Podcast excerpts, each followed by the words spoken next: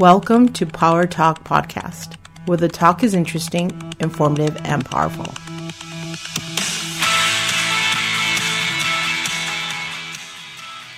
Hello, everybody. Um, we're doing something a little different today. Normally, our Spotify podcasts, uh, usually Matthew's the one interviewing me today, interviewing me. And uh, today we have a special guest, so we're going to do something a little different. I'm going to actually do the interviewing. Uh, it's something that I've looked forward to do. Uh, Matthew, like I said, is the one that's the com- uh, missing component in this bro- podcast. But I guarantee you, you're going to keep him in prayer because he, him and his wife are. It's their anniversary today, and so uh, we're grateful for all that he does. And most of all, we're blessed that you know what God has uh, brought me and Cindy back safely from our uh, recent vacation. So anyway, I just want to say thank you for everybody's prayers and and so many of the things uh, because the last couple of weeks I haven't been been on, but we have a special guest coming up this coming Monday, Cheryl Alcorn. I guarantee you will not want to miss that podcast. Uh, and then the following week we have Tony Henley, uh, which I guarantee you, or the, this coming week you're going to also enjoy Tony Henley. So I guarantee you're going to enjoy it. We got a lot going on. Anyway, uh, without further ado, I just want to welcome my my guest today, uh, my good longtime friend. We've been friends for probably close to 26 years, maybe plus. Uh, we did a lot of youth ministry together in the early days. We've ministered together, uh, and I've seen uh, him grow in many areas, his knowledge and his leadership. Uh, and he's done many engagements as far as ministering to the body of Christ, uh, whether it be in the church, teaching in schools. Um, you know, this is my buddy and my friend, good friend, one of my closest friends. In fact, he's the board member of our church. Uh, man that I trust very much so with uh, a lot of the things that we need to make decisions on when it comes to this ministry. And his name is Tony actually Reverend Tony Henley with a degree, by the way. He's actually with a master's degree, I believe. So, uh, but Tony's got it together. But anyway, welcome, Tony, to our podcast. Thanks for having me, Pastor Paul. It's good to be here. Oh, it's great. I've been looking forward to it because I don't get to do the whole interview thing. Sure. You know, it's usually Matthew just kind of throws a bunch of them my way, and then we just kind of let it go from Well, there. this will be fun. So this will be fun to, I, I think, totally to be on the other end. So, but uh, I've actually looked very much forward to that. Just uh, this, just because of that very reason. And so, uh, anyway, uh, tell us a little bit about where you come from, Tony. So I I was in the army for about seven years and um, accepted the Lord at 13, filled with the Holy Spirit at 15, felt the call of ministry about 17, but I kind of chose a different path for about 10 years and got way off path. And then about 26, 27 years old, right after I got out of the military, within a year, um, the Lord had just uh, dealt with me, dealt with me, and um, put people on my path. Came back to the Lord, and the calling that was on my life at 17 was still there. So right after I got saved, I right began to volunteer in churches. Did a lot of uh, lay ministry, a lot of street ministry. Yeah. Went into the boot camps in the jail with the kids for probably three or four years, um, and then eventually moved to Phoenix. Went to Bible college. Now that's interesting because you said 17. You knew the call of God was on your life. I'm assuming that there was probably a span, even though you knew the calling was there at 17, that it really didn't click or, so to speak, with you until at what point and what, you know. Yeah, so it's interesting. Um, I'd never, I was raised in Assembly of God. I never had a, a prophetic word given to me or word of wisdom. And everybody in the church kept telling me, "You're called to preach. You're called to preach." And you go, "Okay, okay." You really at 17, you kind of go, "Yeah, okay." Right. I don't know what that means, Right. but um, one night going to a revival, we had an evangelist, and um, he had never given me a word, but he was very prophetic, very word of wisdom. And in my mind, it was really strange. I thought as I got in the car, I said, if I'm called to preach, this guy will confirm it tonight. So he preached, he prayed for people. He actually was in the closing prayer and he said, he stopped and said, Come here, Tony. And he said, um, you know, that he confirmed the call in my life. Yeah. Now, I want to say this. So from 17, it's almost like the blinders weren't off yet. It wasn't until I came back to the Lord at 27 that um, things made sense more. Yeah, yeah. You know what I mean? It's like the blinders came off. It's like, okay, this God thing, the Bible, it all makes sense now. And even though I was filled with the Holy Spirit, I was still I needed a lot of um, spiritual training. Mm-hmm. Yeah. That makes sense. Yeah. Yeah. Well, now that's interesting because I remember the first time we ever really had contact. I don't know if you remember this, but there was a gentleman in our youth ministry at the time. His name was Alfred Reyes. Yes. And uh, it, he was working for an insurance company, I believe. Yeah. And there was somebody in your youth, the youth ministry, or that was a part of youth Yeah. ministry, working at the church at that time, Gospel Lighthouse. Yeah. And he came in contact with them simply because of the insurance Yep. thing. And as a result, we ended up, me and him had talked. And then from there, it led to me and you getting to know each other because Yeah. we began to put on a youth camp. Yep. And I remember the very first time hearing you minister was probably, I believe we went to that youth camp like what, 1997 or something like that, or six? I think it was six. 1996 That we went to that youth camp. Two years after I came back to the Lord. Wow. So here we are. And I remember you using a, doing a message with an illustration and I remember you had you had used uh like a prop. even. Yeah. Yeah. It was a scarecrow. Yeah, it was a scarecrow. Yeah, yeah. So what was that message again? Do you So the remember that? message was that the scarecrow has no power over the birds, and all the good stuff stuff is on the other side of the scarecrow. Oh wow. So if the bird can get past the scarecrow, he gets all the good stuff. Oh wow. That's the way the devil is. He's standing there as a scarecrow trying to scare us from getting all that God has for us. That's really good. Yeah, that was a long time ago. That was a long Yeah, time ago. That's that what message. I remember. I remember that prop. That was a fun message. Yeah. that was it was a fun fun uh, youth camp. So That was a life changing youth camp. Even just ministering there, um, seeing. I remember. I mean, kids were coming up for the baptism of the Holy Spirit, and they were getting baptized before they even got to the Yeah. altar. They sure were. It was phenomenal. I'll never, I'll never forget that because I remember in that camp we had one camp prior to that, yeah. and uh, I don't want to go into us too much, but I just remember that because we were only averaging about ten to fifteen kids a week. Yeah. Well, we went to go to that camp. About fifty of them showed up to say we want to go, and I'm like, I didn't even know there was fifty kids in our youth in our in our church at that time. Right. I'd never seen them. Uh, and yet they were there. I guess they were just going to the main sanctuary at that time. So we went to the camp, and all these parents were like, "Well, take our kid, take our kid." Yeah. So we ended up we had a revival, and then that's when we met you. And then the second camp, we I think we packed out that little chapel that I think it was roughly around 100 to 120. We packed it out. We packed it out every night, and I'll never forget. We had leaders, we had young people, and I remember, like you said, kids that never had a real experience with God. They were crying. Oh, it was phenomenal, man. It was, it was. You know, there's something about camps too. I mean, you know, church is fantastic, but there's something about when you get away Mm-hmm.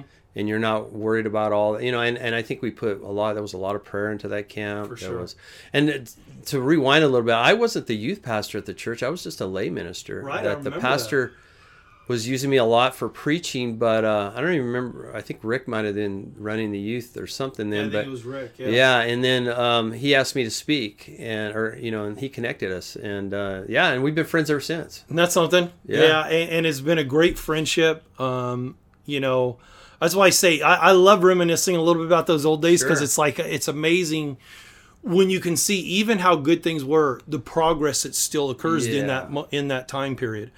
And uh, I know you. You've gone on to get your degree. Uh, you now have a family.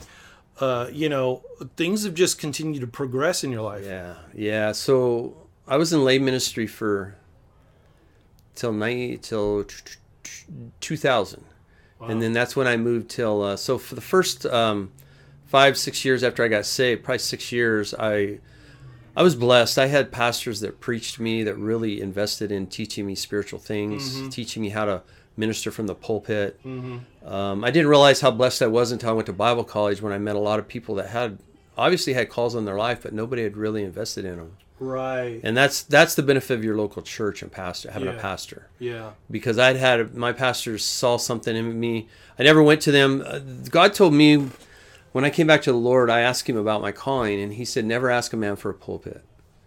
And so I've never done that. So I've always just prayed. When God gives me messages, He gives me a door, Yeah. and that's Yeah. kind of the way it's been for me. Um, even working in church, there's seasons where I would teach and seasons I wouldn't, but it was when when I was ready, I was ready. You know what I mean? yeah. And um, so I moved to Phoenix, went to Bible college, came back, um, went full time um, at a church for a number of years. Um, we started Bible college there. Um, never thought I would do that. Never had a, Yeah. never. I mean, was approached. Never brought it to them. They asked me to start it, and that was a great. It's just been a progressive. You you know you can rewind your life and even us reminiscing and see how God has guided us through these years because Yeah. I've done a bunch of different things with ministry. Now I'm a chaplain for hospice, and a lot of those things prepared me for that. You know what I'm mm-hmm. saying? Yeah. So it's like God just adds to it. For sure. Yeah. Yeah, yeah, because that's one thing you'll find is a lot of people think that the vision is kind of a, a destination. In other words, we're going to reach it and then then we go then it's done or we go on to something else. When in reality, a good vision is progressive in nature. You may kind of attain a lot of what's in it, what I found, but then God adds to it, like you said. You know, yeah, it's funny you say that because where I'm at right now, so the things that I, it's, it's really, this has just come back last couple weeks. You know, my nine year old son has a real heart for ministry, really. And mm-hmm. he brings up things that I'm doing that he wants to do. Like, you know, first he told me, you know, you know, all kids tell their dad they want to be what their dad is. You know, he said, well, I want to be a chaplain. But then the other day he said, remember how I said I want to be a chaplain? I go, yeah. He goes, well, maybe I'll start a college too Oh wow. a. Bible college. And then he talks about missions. So I said all that to say that um, for me in ministry, and we started, I started my nonprofit, Tony Henley Ministries, which you're on my board. Right. We started that in 2004. And um, more as an evangelistic, kind of a covering for more for um, incoming finances at that time Yeah. but it's it's kind of morphed since then and one of my focuses is is really equipping the uh, i believe that discipleship is one of the things that churches uh, can be helped in Yeah. and so it's really focusing on discipleship and that's through podcasts through online things and you know we're still in a progress of putting things together but now what i'm seeing is legacy mm-hmm. so you're not building this Tony Henley Ministries just for Tony. Yeah. This is something your son will step into one day. Yeah. Very good. That's kind of what the Lord's been showing me. That, that, that's a really good point, you know, because I don't think a lot of ministers worth that are worth their weight in salt. They really do know what they're doing. They always leave out the one element. They leave out the future. Yeah. They think about their now. Okay, I need to go find another pulpit to minister. I need to go find another opportunity. And and here you are. You're saying the one thing that I that I don't see a lot of fathers Right. who know that their sons are called invest into their own sons and stuff. And I see you doing that today. By the way, Tony did this today. He was a guest minister in our church, and he had his son Seth get up there and start the message off. And Tony just kind of transitioned and slid right into it with a great message on top of what his son shared. So my point to you, Tony, is that kudos because I'm like, that's what more men need to do. Well, yeah, yeah. So my view of ministry is, and again, you, you know me, I, I didn't get married till I was 43. But my view of ministry is that your family is your first ministry. Yeah. And um, so, and my son's teaching me this really through the Lord, is that investing in him at an early age is we're getting him filled up to where one day he can, you know, should God call him to take over that, he would be able to do that. And um, we read the Bible every night. We pray. We, we we get prayer cards through Super Kids of kids overseas. My son prays for all their prayer points every night. Wow. I mean, it's just, uh, but again, you, you raise your sons, you know, we raise our children um, to, you know, love the Lord. Yeah. And he, I don't tell him to raise his hands in church. He does. yeah. You know what I mean? I seen him do it. Um, He, yeah. he does. So, Yeah. You know, it's really investing in the future. And I think that's, um, for me, I, you know, I, again, I, I never thought or planned it that way. I knew I would invest in my son, but I never thought or planned that he would have a heart for ministry. then I think the question is then is investment uh, more happen chance or intentional? Uh, I think it's intentional as well as happen Yeah. chance. So, you know, I, I think intentional is a big thing. Mm-hmm. Um, one of the things um, I learned about when I was in Bible college um, is that kids, you know, if, whether it's an animal or people, they learn through um, um, things being modeled for them. So you know the story. They had a story on CBS. They did a number of years ago on elephants, and these young elephants were uh, becoming violent and they were killing other animals, and their parents had been poached. So their parents were wow. killed, Yeah.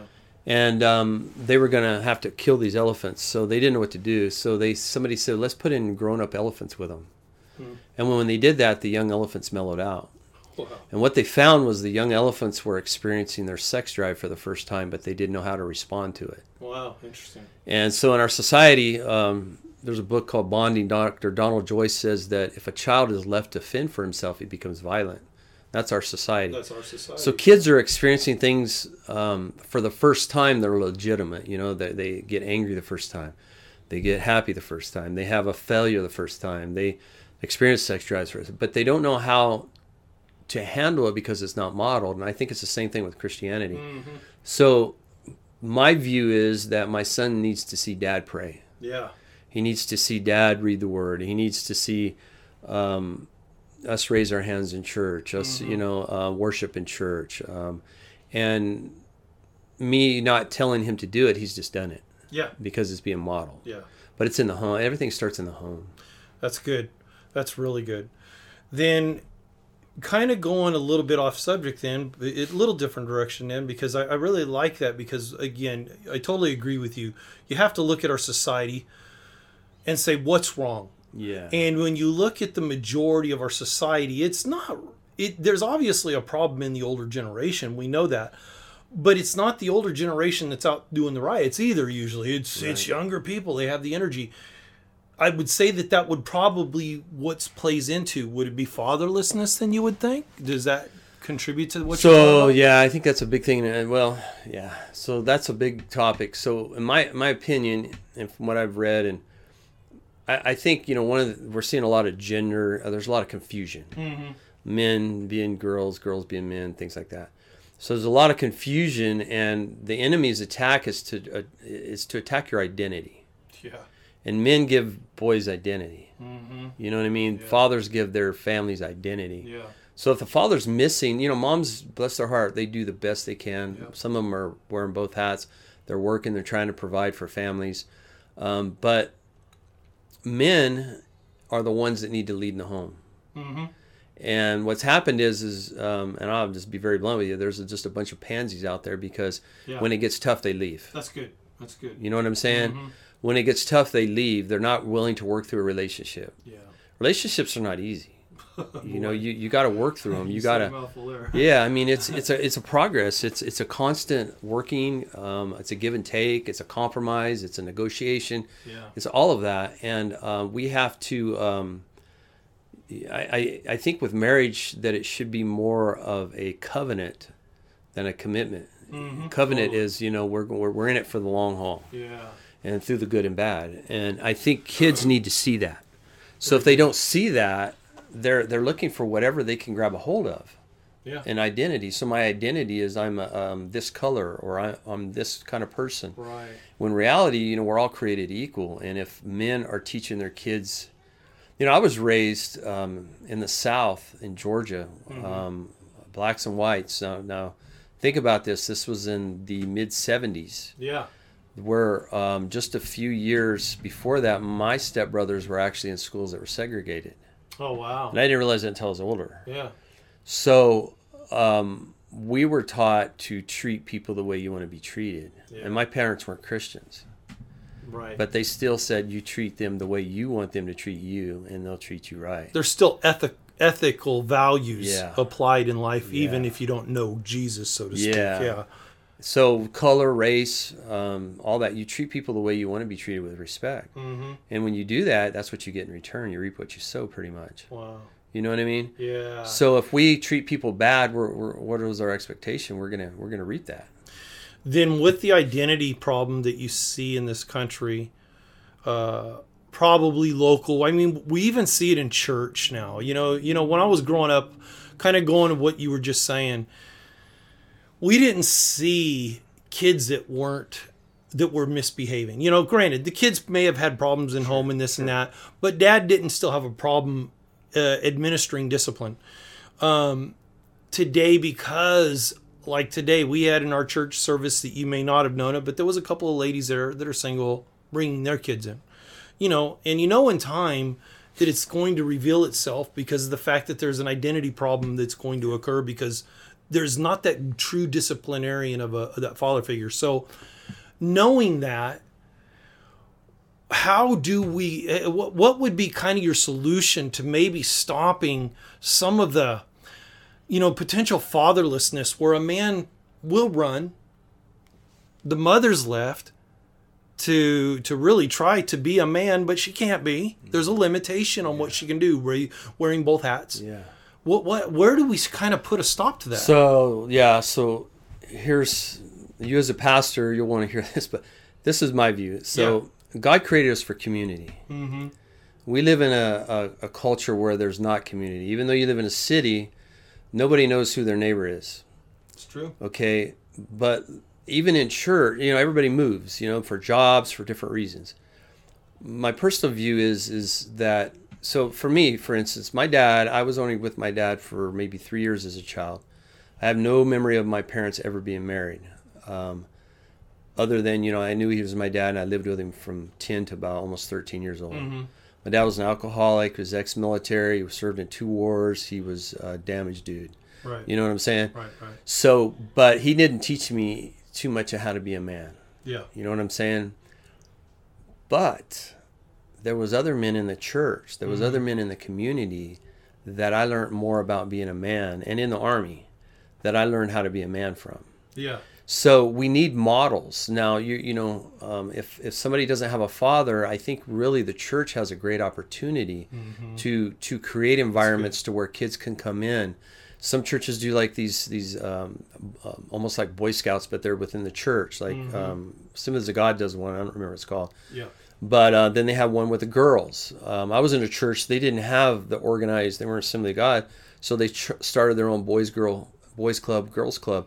These were kids from the neighborhood that were single parent families, and men would teach them how to fish and how to hunt and how Yeah. to tie a knot and how to um, you know open the door for a girl. You know what I mean? So they would teach them things that that would help them in society, and I think that's where we, as a church, we really have a great opportunity to do that.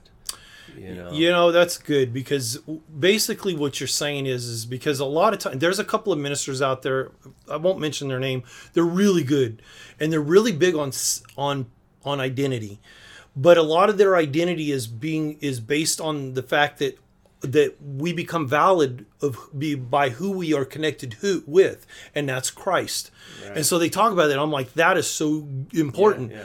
but then there's kind of a different the the the physical side of it where there's physical values applied to helping us understand who we are. So yeah, a boy's going to naturally want to go jump off a cliff where a girl wants to should naturally want to put a bow in her hair. yeah, yeah, yeah. And so you're saying that there's there's this this thing to help us provide also through sight, through touch, Yeah, through so- feel, right? yeah so christianity I, I you know again god created us for community and i think that's really the you know i think that's the answer to discipleship. I think that's the answer to um, the church being what god called us to be. So for instance i had a guy come to my church years ago and i told him yeah my pastor believes that god told her specifically that we're going to have revival and he looked at me and he smiled and he said every pastor has got that word Yeah. and I, I kind of looked at him and it kind of caught me off guard. And I said, What do you mean? He goes, We're the body of Christ, Tony. Is he going to tell one part of the body he's going to do something and not the other part? Right. My point is, is we're created for community as the mm-hmm. body of Christ. So community meets a lot of needs. And if we look at the early church in Acts, it said they met and they broke bread. They met it. They met together throughout the week. You know what I'm saying? They were they were intertwined. It even said they sold everything and gave to each other. You know what I'm saying? So Yeah. so as a church, I think that we're we can you know we might not be able to change the city of Bakersfield as far as community, but we can take the church, the local church, and create a community there. Mm, that's good. So that community takes care of their own, so to speak. You know what I mean? When kids come in and they're single parents, now you know maybe a um, a, a couple goes and starts mentoring them and starts helping those kids or whatever. You know what I mean? So it's just creating an environment to where a, a, a single parent is safe coming in. You know what I mean? They feel like, hey, we're we're actually wanted here. You know, we mm-hmm. can actually be part of this. And then, you know, taking that child and just depositing in them the spiritual, they need to know who they are in Christ. But then they also need to know, you know, how do you act when you are around other people? How do you treat a girl when you're a boy? How do you Yeah. how do you protect yourself when you're a girl? You know what I'm saying? Yeah. So they need those things. And I think the church, it's not their sole responsibility, but I believe that local churches can uh, find ways to fill that need. I hear you. That's good. Yeah. That's really good. And what it does is it gives really young men and young ladies an opportunity to feel comfortable in their own skin. And I think that this is why we do have a lot of that gender confusion and uh, I uh, uh, confusion as to who we are as a person. Yeah, yeah. And so we're trying to reach out and discover it. And we discover it usually in very perverted ways Yeah, yeah, yeah. and we try and then what i see is we we compromise it and then it becomes tolerant then we have to become tolerant Yeah, if you don't prescribe to it Exactly. and if you don't tolerate it what happens you're racist you're this or you're that and it's like okay but in reality what really is needs is what you just touched on is that look come together as a community and put your hands into somebody's life Yeah, yeah. not on their life obviously but in their life Yeah, yeah. and I think you're right on. I think because it, it takes a man to raise a man. yeah, yeah, yeah. It takes a, a wonderful woman of God to raise another wonderful woman of God. I agree 100%. And so that's good. Yeah, that's the thing, you know, this model guy, because I, I can remember through my life, there's um, certain uh, people I worked for in the military that um, great deal of respect for. I mean, they were men, Yeah. and they they weren't afraid to. Um, you know, part of it is, is not only teaching, but it's believing in people. Yeah. You know, taking kids that you you know we can see as grown-ups potential in them that maybe they don't see, or maybe they know it's there but they don't know how to tap into it, and we help them do it. So finding people that really will invest in you and, and, and just care about you just for who you are, you know. And I think kids good. need that. Kids need that. I mean, I look at my sons. I mean, they need they need a dad and they need a mom. The mom, you know, she plays a role, and then I play a role, and we. Um, I mean, she teaches him as much Bible as I do, so we both combined. Mhm. He gets you know the complete package. You know. No, that's true. And not only that, we teach him, you know, you teach, and you know this as a father, we teach him life skills. yeah.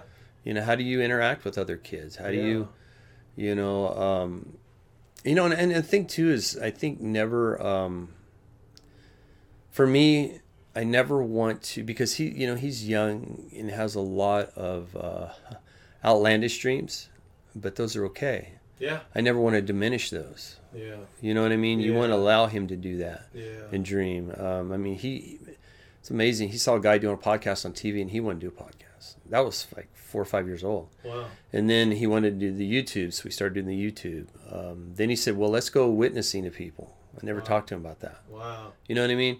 Um, and then it's like, uh, let's start a call. You know, it's just, you know, so it's, so for me, it's like, I just, one day I just kind of clicked. It's like, this is my ministry right now. right. You know what I mean? This is who I need to be investing in uh, long term. Yeah. Yeah. Yeah. Kids are awesome. And they, they are awesome. Uh, Well, then, was there a point then in your life that you can honestly pinpoint it, or, or was it just an accumulation where you can pinpoint, or where you can say, this is where I became very self aware of what I'm talking about? Because what you're talking about, a lot of people really never see what, hear what you're saying. Yeah, so you know, ministry is a funny thing. You know, so I've worked a lot of secular jobs while doing ministry, and then I've been in ministry um, full time in different seasons. Um, it seems like there's always an internal struggle, kind of like, well, I should be doing this, I should be doing that, I got to do that, I got to do more. And for me, probably about six months ago, the Lord just really dealt with me that you need to focus on one thing at a time. It's not that you're doing one thing at a time, but you need to put your focus into whatever, accomplish this and then go accomplish that. Yeah. So in the midst of that, you know, um, yeah, we, again, like I say, we're kind of rebranding, re- redoing um, our ministry. In the midst of that, you know, my son starts talking about these ministry things. Yeah. And it's like the light bulb just went off. It's like, you know, yeah, you need to do this and do it right because you're you're not only doing it for you or even the people you touch, you're doing it for him to step into eventually. Right. You know what I mean? I sure do. And so, you know, I just believe the Lord showed me that, you know, um, and that's probably in the last year. That's good. Um, so we've kind of backed off a few things, and right now we're in the process of getting Randy to like you know he does the Bible stories with Seth and Dad. Um, he's already recorded probably ten deals, so I have to get them my aspect ready. So you need to get your part. Caught. yeah, That's really yeah. Cool, so then once we start doing that, and then we're trying to do the the videos a little more high quality. Um, there's a guy out there that he does a, a daily Bible study. Um, it's called the Armor Bear or something uh, in Porterville, and he does it on social media. He's probably been doing it ten years. So he approached me about uh, using our material on his stuff. So it's just you know it just kind of the the thing about doing it is like as we start doing things, God just kind of it just you never see the next step, but God opens the next step. yeah, Yeah, it's, He I guides us as we walk. totally. Yeah. You know. I, I think it's great. So then, right now, with everything going on the way it is at the moment, uh, let's let's kind of turn a different corner here. Uh, kind of, I guess it would still be in the same level, but we we have potentially a lot of political, you know, things going on in the world that, that's creating problems. It's it's creating confusion. We know that there's it creates a bad spiritual climate, or it could create a good spiritual climate. It just depends on what side of the fence that people are choosing to work on. But in the as in the long run, I also see how it affects society at large. And the ones that I see it affect the most are the ones kind of the age range that we're talking about. That younger group of society that you and I used to be a part of. Yeah. Now we're older, so yeah. yeah, yeah. but I see it just kind of it just elevates that emotion in them. Now, what do we need in our society from our politicians? Do you think that's going to help kind of ease that? What is all of that? What do you see in all that? So yeah, my, my, my opinion is a little different than most. I don't Yeah. know. Uh, so m- my personal opinion, I think a lot of the elections, um, a lot of politics in the past couple of years, especially with uh, cable news, has been a distraction of the body of Christ. That's good. Yeah. I think that we've got so focused on a man or a, a political party solving our problems when the reality is God's God's calling us to do what we're called to do as good. Christians.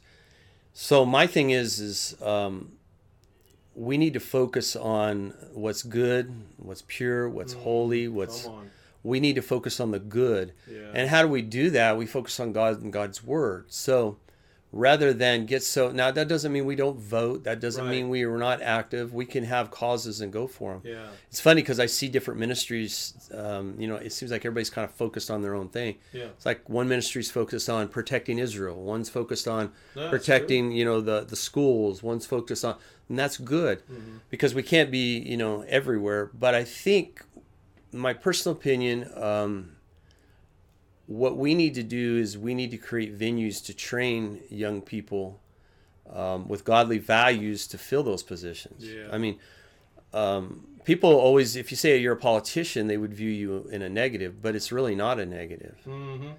Um, you know, you, you have to be educated to be a politician. You have to be educated to be a judge. You have to be educated to be a lawyer in a school. Yeah, yeah. You know, they talk about the seven mountains. You know, there's seven areas i that we need to influence, and the problem is, is the church has given territory up uh, for too long. One of them's the political government. One's school.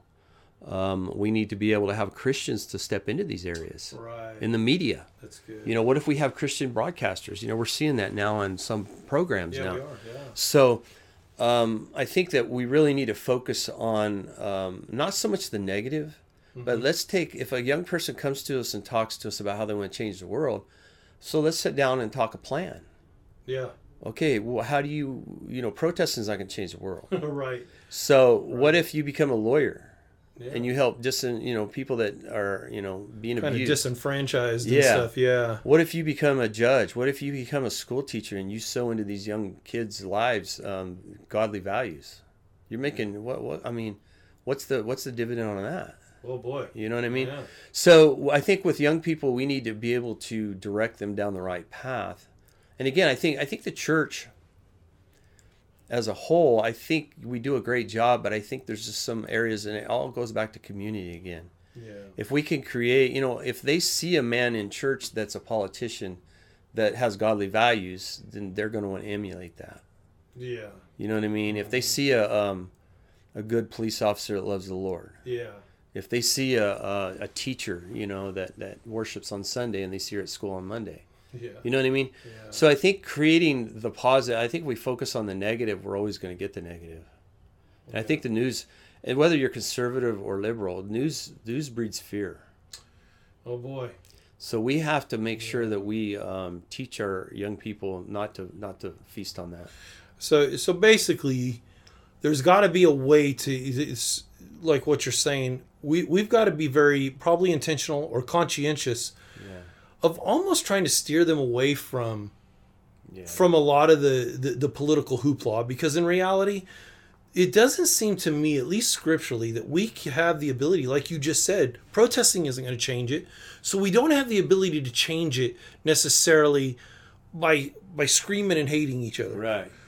it seems to me like it's always going to come back to like what you just said it's going to come through staying close in god's word and filling up with the good things it's the second chronicles 714 Exactly. if we'll humble ourselves and pray.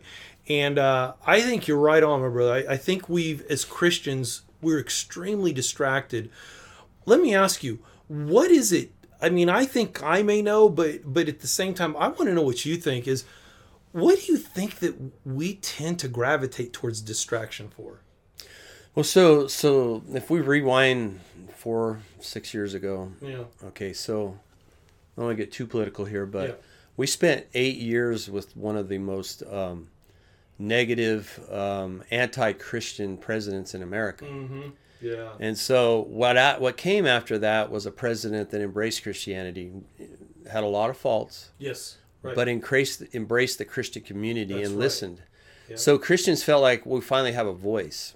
Yeah. We finally, and it wasn't just your your your denominationals; it was your Pentecostals, your Independents. It was everybody. mm-hmm. So now all of a sudden we have a voice, and I think that was a distraction. Yeah. Because mm, we got as a I'm talking church I'm talking Christian community we got so um, dependent on a man. Yeah. And and we know good and well that the man has issues just like everybody does. That's it. So we and and that doesn't mean we don't support um, a pro-Christian president. We we right. should pray for every president. I agree. Even the one there now we should be praying for them yeah. that um, God will, you know, the Bible says, uh, I think it's a proverb that says that the king's heart is like a river in God's hand. He can direct it wherever he chooses. yeah So if we take, and I mean, if we begin to pray for these people, that God will put godly people around them, that they'll make wise choices, and we really intercede for them, I think we can see God guide them. Um, but again, what is what is the church's mission? yeah You know, are we we're we're to, the Bible says Jesus said to go make disciples.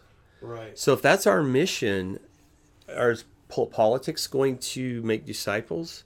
Not necessarily. no uh-uh. So I think what we have to do again, we focus on what we can do right. yeah We support who we need to support. mm-hmm We vote who we need to vote for, but we all know that the spirit of Antichrist is here. yeah So, you know, it's just we just have to be really discerning. I think, especially with I agree. politics. I agree. think we just really have to trust God and rather than get distracted on what's going on around us. Again, the news. yeah And it's not just the news, it's social media. right. People post all these different things that are negative or positive and we take them as fact. And it's not all and and sometimes we don't even have the whole story. And then we go listen to it. You have the clickbait. You you, you see a headline, you say, "Oh my gosh, they did that." And then you click on it, it has nothing to do with that. nothing to uh, do with the title Yeah, so it's just it's it's sowing. It's the enemy has used it to sow confusion and discord. That's really good because you're right.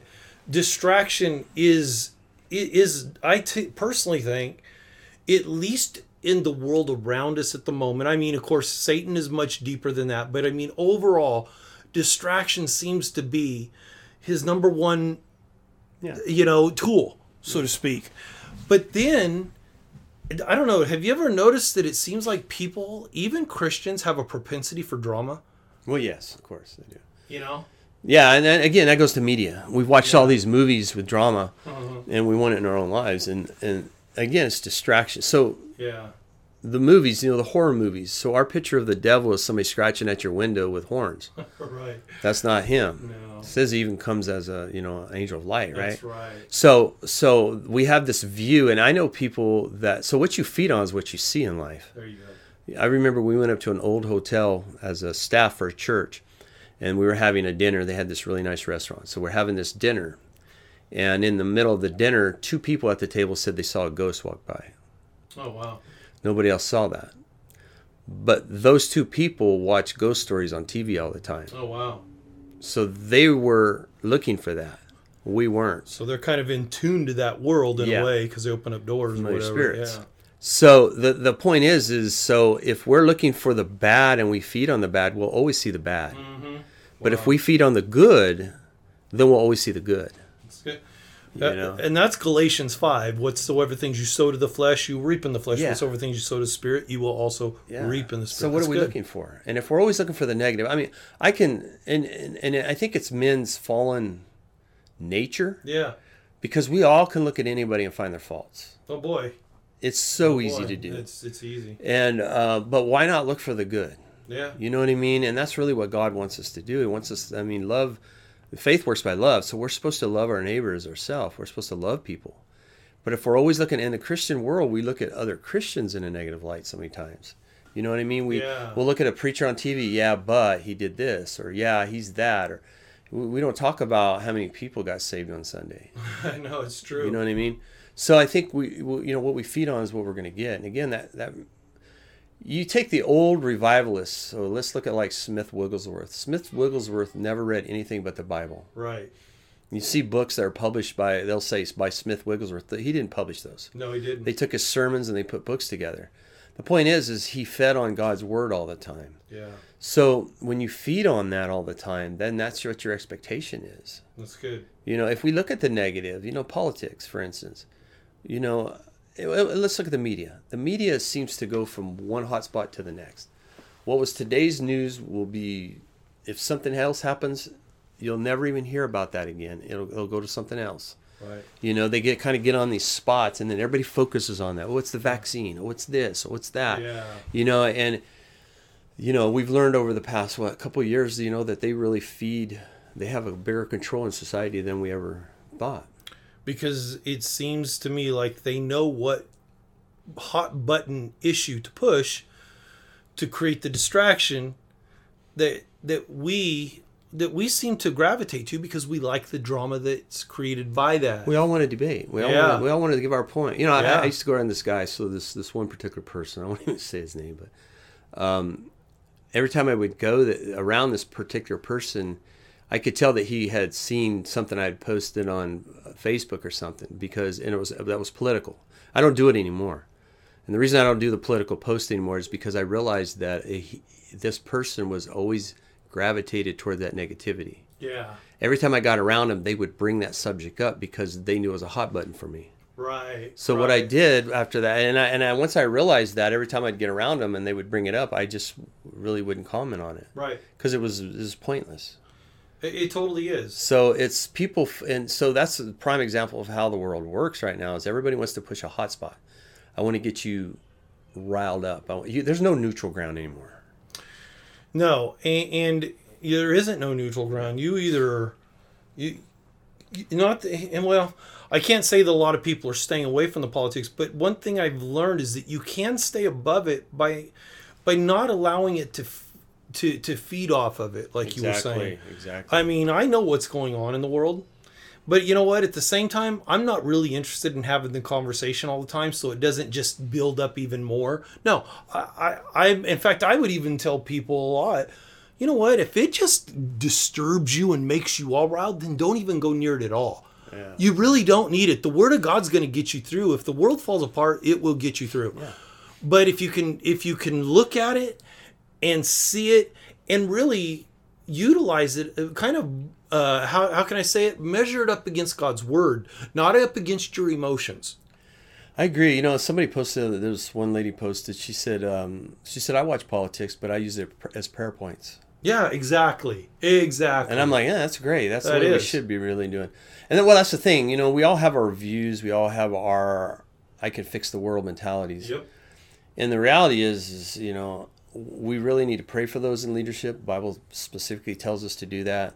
We need to vote. We need to vote uh, righteously. We need to pray before we vote. We need to not just because that person's hair is good or that one's not. You know what I mean? We need Yeah. to vote because they believe um, some biblical values. You know, but we also need to understand too that pol- no politician is going to fix what's going on in the world. No, Only you know Jesus. Jesus left the church here. Come on. And you know the local church. I've always I've said this, and I know I've told you this before. My view is this: so anytime evil is on the land, if you look in the scripture, it's funny. It says in Kings, it says, "And Ahab became king over Israel, and there was no one more wicked than Ahab." And the very next scripture says, "And Elijah the Tishbite came to town." wow. God always raises up something or somebody that is polar opposites of the demonic. And I believe in the end times, it's not going to be a person; it's going to be the local church. It will be the person. It'll be Sure. the person of Christ. I hear It'll be the body of Christ. Yes. But it's not going to be an individual. It's not going to be a superstar on TV. Yeah. It's going to be blue collar people that are making a difference in their communities. I, I agree with you, you know, because we've always relied on somebody, and I think that's kind of where the church is right now. I think this is like what you were going back to. Look, I knew a lot of people that were more enamored that are Christ, that were Christians, by the way, enamored with the fact that Donald Trump should win. And what did they do? They put everything on Donald Trump rather than saying, "God, it's in your hands." They didn't. They put very. They prayed for Trump, but they didn't pray to God. They prayed for Trump. In other words, they prayed for a man when in reality we still need Christ in the Oval Office. They weren't thinking about that. And so my point is, is that a man kind of became our God. Yeah, it's in America. It's it's politics. I mean, even parties have become their god. Yes. And They're not going to solve it. And and and the the problem is is both parties, they all have. Um, they all have some. They've all got secrets, and uh, it's all about money and power, man. Yeah, it it's all about money and power, and that's the reality. Is if we can focus on God, Mm-hmm. Um, we vote righteously. That doesn't mean we don't keep up with what's going on in the world, Right. but you can do that in a way like the woman said prayer points. You can do that in a way. Okay, I'm informed, but I'm not. I'm not so agitated by it that it's Yeah. affecting my, my, my Christian walk. I know Christians. I know.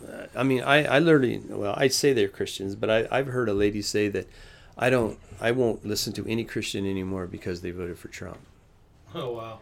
So that's how much of a divide politics uh, brought in America. Yeah. Um, and it's not his fault. It's not. It's it's the people's fault. Yeah. Again, um, we we gravitated. You know, I think the Christian church again. I think they gravitated because he said everything they needed to hear, Yeah. and he also did. He did what he said he And was going to do as far as. Christians. Yes. Um, so people ran to him, and um, I said from the beginning, you know, a lot of people had a lot of photo shoots with him when they should have really focused on making a difference in other areas. Yeah, I totally agree. You know, now that he's there, now I got to go do my part. Instead, Yeah. we didn't. We just sat back and said, "Okay, take care of it for me." And that's, And that's not the I way see. God works. God wants us to, God, you know, God's given us a lot of good promises, but He wants us to act on it. Amen. Well, in closing, then, because this was a great talk, you know, if there was one thing specific to what we see in the world, and really, because I know that you kind of keep afloat of what's going on in the world around you, and I know that you're called by God as a minister, knowing that you see what it's going to take to even raise your child. It, when you look at all that that together, and the landscape of what's going on, what would be the one thing if you could interject in, inject it with, or infuse it with something you'd say, this is where I would put my needle. Where would that be right now? Wow. Yeah. So again, I think it goes back to, um, you know, churches talk a lot about revival, and I think each one of us have to have our own personal revival. Yeah. We all have to have our own. We were talking this morning about our lentil field. Yeah. That's to where we made a choice to stand. And um, you know, in my own life, you know, it's it's you know, life's a journey. You don't have all the answers given to you right. You know, with me, I came from a broken family, so nobody really set me down and said, "Hey, this is how life is." I had to figure it out as I went. I'm still figuring it out. But um, in saying that, I believe that if we can get close to God, He's going to guard us, shield us from a lot of things Yeah. and he's also going to guide us and i mean we got to realize you know the holy spirit lives in us Come on. And if the Holy Spirit lives in us, then He wants to talk to us. He wants to guide us. He wants to direct our steps. Um, you know, and it's doing things that are not natural for us. Yeah.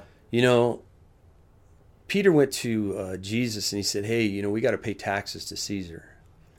And he said, All right. And he said, Go take a fishing pole and fish. That's not how Peter was used to fishing. He fished with nets. Yeah. He pulled in big, big, you know, loads of fish. Yeah. But he went out there with a f- fishing pole and he pulled in a fish and pulled the money out of its mouth and paid the debt.